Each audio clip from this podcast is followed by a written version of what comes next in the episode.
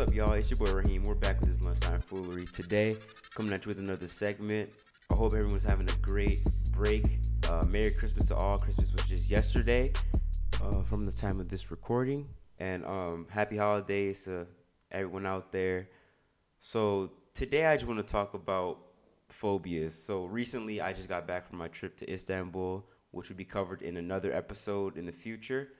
But um phobias is is what's on my mind right now because my mom literally just experienced her I would say greatest phobia in Istanbul.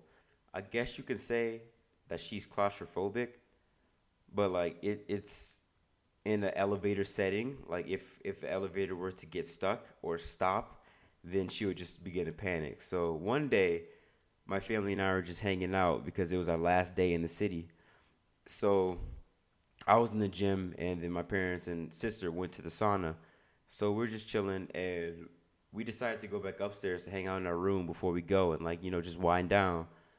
And midway between like the second and third floor, the elevator like went up and then it dropped down, and then it just stood there, and I could see the pa- sense of panic like start to set into my mom's face, and she was like huddling into the uh, like left side of the the elevator into the corner. So it was just silent for a few seconds because we were all shocked that we didn't know what to do, and immediately it started to get hot in the elevator. So that's always fun. So my dad was like pressing all the different buttons, and my mom was saying stop, stop, stop because we weren't sure if the elevator was gonna either drop or it was just gonna stay there because like like I said, the elevator like went up and dropped a little bit. So we were all like a little scared. And we were in there for a good like 20 minutes, I would say. Like it was it was not a fun experience. And five minutes in, my dad's just yelling outside like help, help, help. He's pressing the buttons uh, to to uh, notify the people in the hotel. And eventually he would like he pressed something and a little phone came out. And he's he called on the phone. He uh, asked the people to come out. So we're in the elevator talking to the like the workers in the hotel, and they're trying to help us out, but we couldn't really understand them because like the language barrier there.